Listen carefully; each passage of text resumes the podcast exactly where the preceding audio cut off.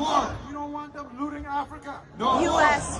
or whatever CNN, BBC. The truth, I don't think they're telling the truth. I truth. will never again take at face value any report from the New York Times, AP, CNN, even Reuters or the BCC or the BBC about any foreign country.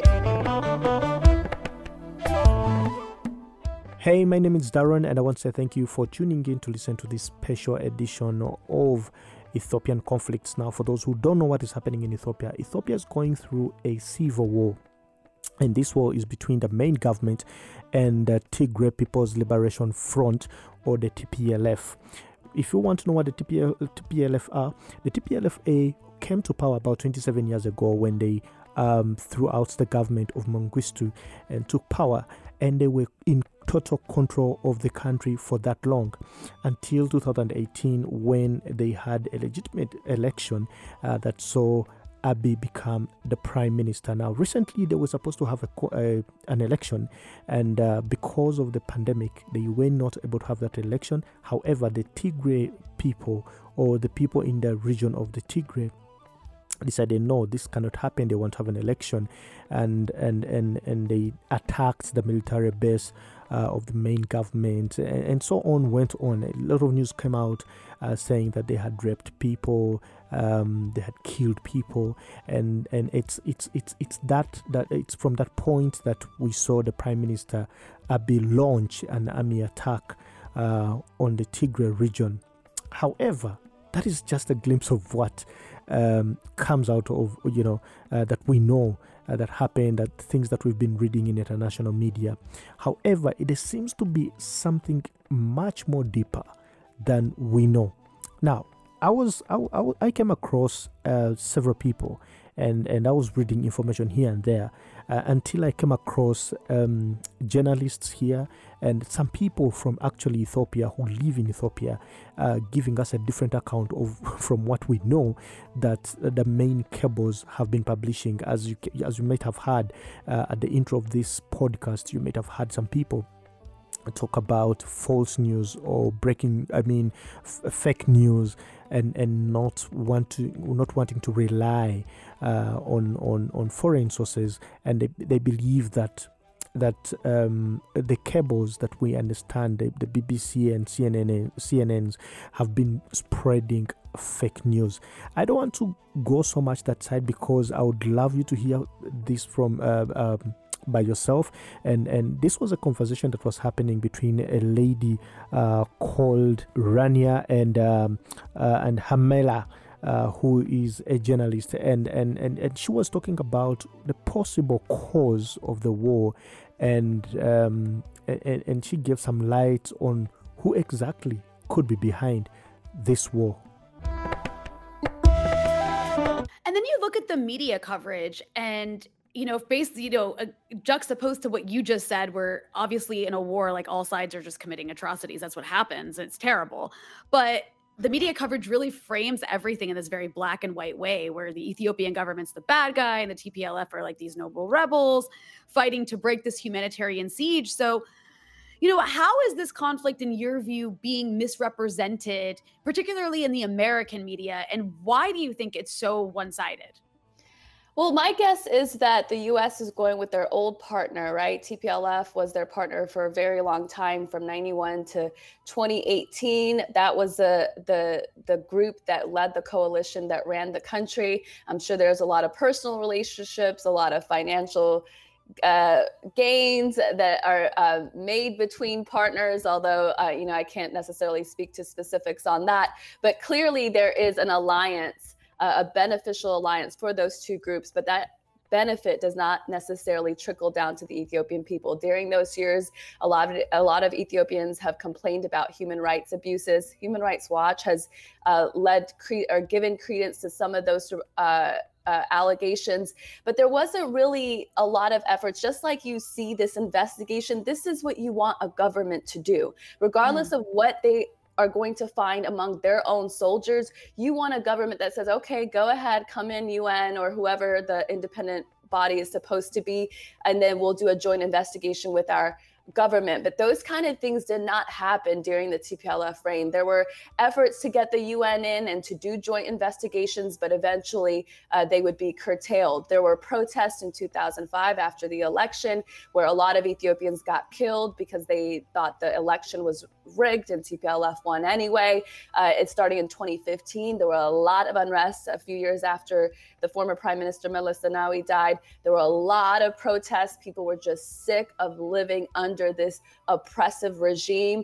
Uh, and yet it didn't, it wasn't until uh, 20 uh, 2018 that, that, that Prime Minister Abiy Ahmed was voted in, and he was voted in by TPLF leadership and the parliament that they had created.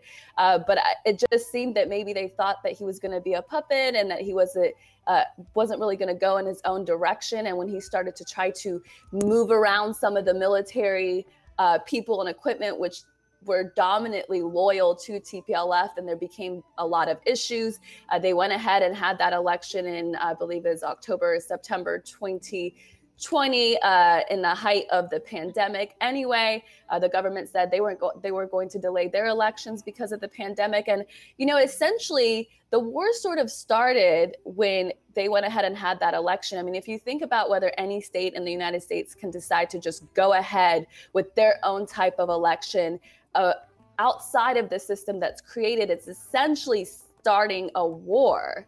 Um, mm-hmm. and then they actually started the physical war uh, in early November. You know, they justify it by saying there were troops that were moving around on the north part, Eritrean troops, and in the south. But nonetheless, you had an election that was considered illegal, and you actually went ahead and pulled the trigger. So, to your point, a lot of the US based or Western based media does not highlight that at all. And in some cases, particularly the New York Times, there was a recent report with Declan Walsh and Mark Simons. They essentially yeah. say the government started it. So those sort of things, and you know, I've been in the business for 10 years, mostly for corporate media.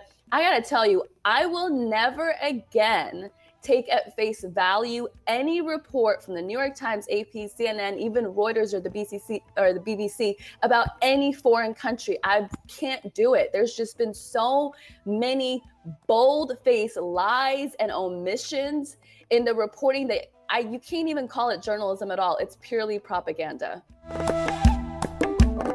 Now that's what uh, Hermela thinks um, about who could be behind this war. However, she goes ahead and, and, and talks about who is influencing the news. Now, for a very long time, for the time that I've worked in a media house, uh, sometimes you tend to imagine that that the content that is produced and published is actually independent. But sometimes there's someone who makes these decisions on what kind of content goes out and, and what time it's published and the angle that is taken. So, most of the times, um, media changes the narrative and it controls actually the narrative.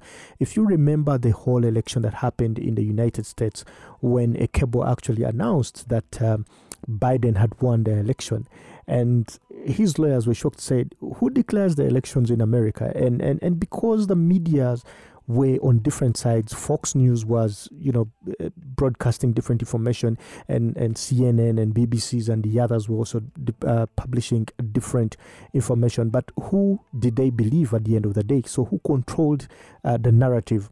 Now, here, Hermela in this interview actually goes ahead and talks about who actually is influencing the kind of news that we are seeing um, all over on, on different cables and, or different TVs, depending on which one that you have been following to get the updates on Ethiopia. Um, and let's listen to this conversation uh, again by Rania and uh, and Hermela. Oh, uh, absolutely. They they seem to be the only ones influencing it. So one of the things that gives me an advantage in terms of perspective is in the beginning of the war, my mom happened to be in that region. She lived in the States for 26 years and had gone back as a PhD chemist to help the university in Mekelle do some research. So I was particularly invested because of the communication blackout, and I was really trying to uh, do as much as I can, work with humanitarian so called activists, which ultimately ended up being pro TPLF activists. So I'm very much aware how the information gets through. Literally, activists get a picture or a video or information from TPLF officials there who have satellite connections. And that is what makes it into CNN and ma- makes it into New York Times. CNN's Nima Elbagir, who I've had the chance to talk to once when I was considering potentially going to the refugee camps in Sudan. She's very close with uh, the head of WHO, who's a TPLF member himself. Uh, she, a lot of the contacts that she wanted to give me to get information on Sudan were literally TPLF affiliated folks. So when you see her report, it shows. It shows there are no reports on CNN about uh, the the Tigrayan militias moving into the Amhara Afar regions and killing a bunch of people after the government declared a ceasefire after June.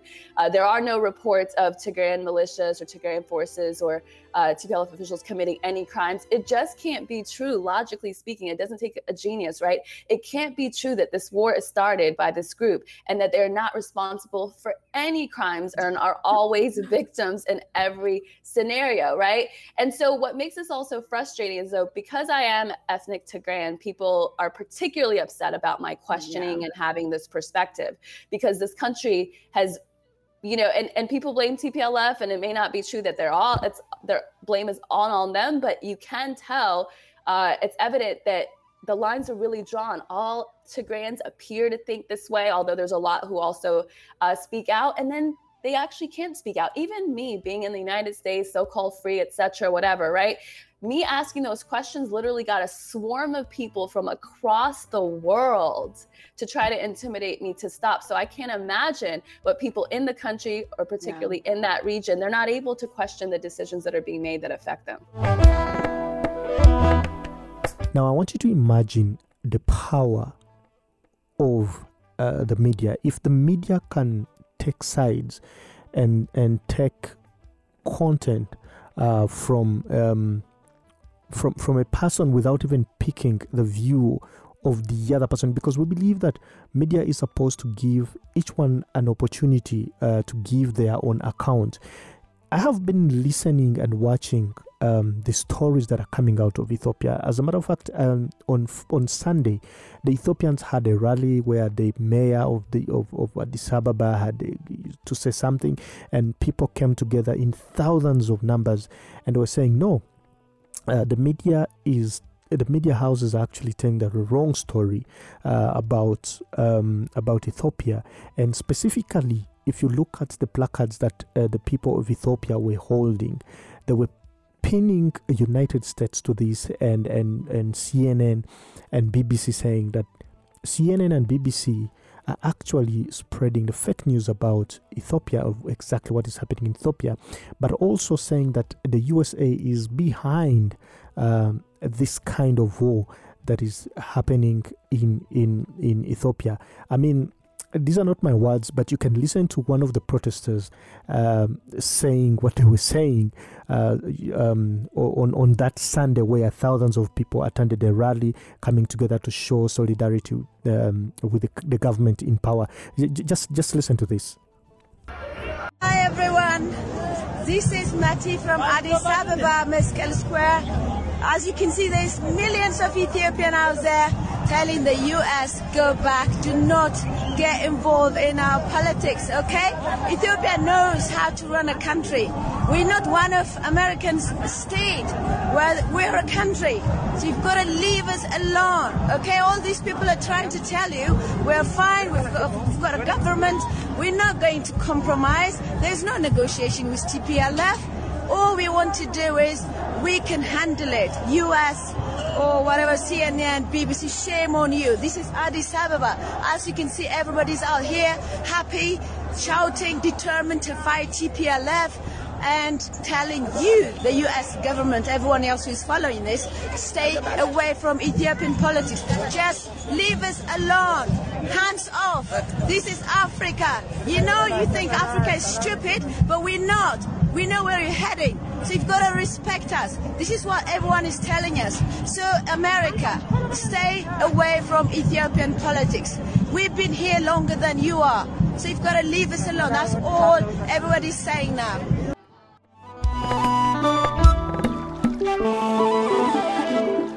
Here's my last word that I would give you um, as consumers of information. Every time you see or read information, you may need to go a step further to verify the kind of content that you're consuming. Otherwise, you might be controlled uh, by the media, and then the truth will be hidden away from you. And that's how, and that's why, most importantly, that is why we need to tell our own stories and not let people tell our stories. See you in the third episode of Ethiopia Conflicts.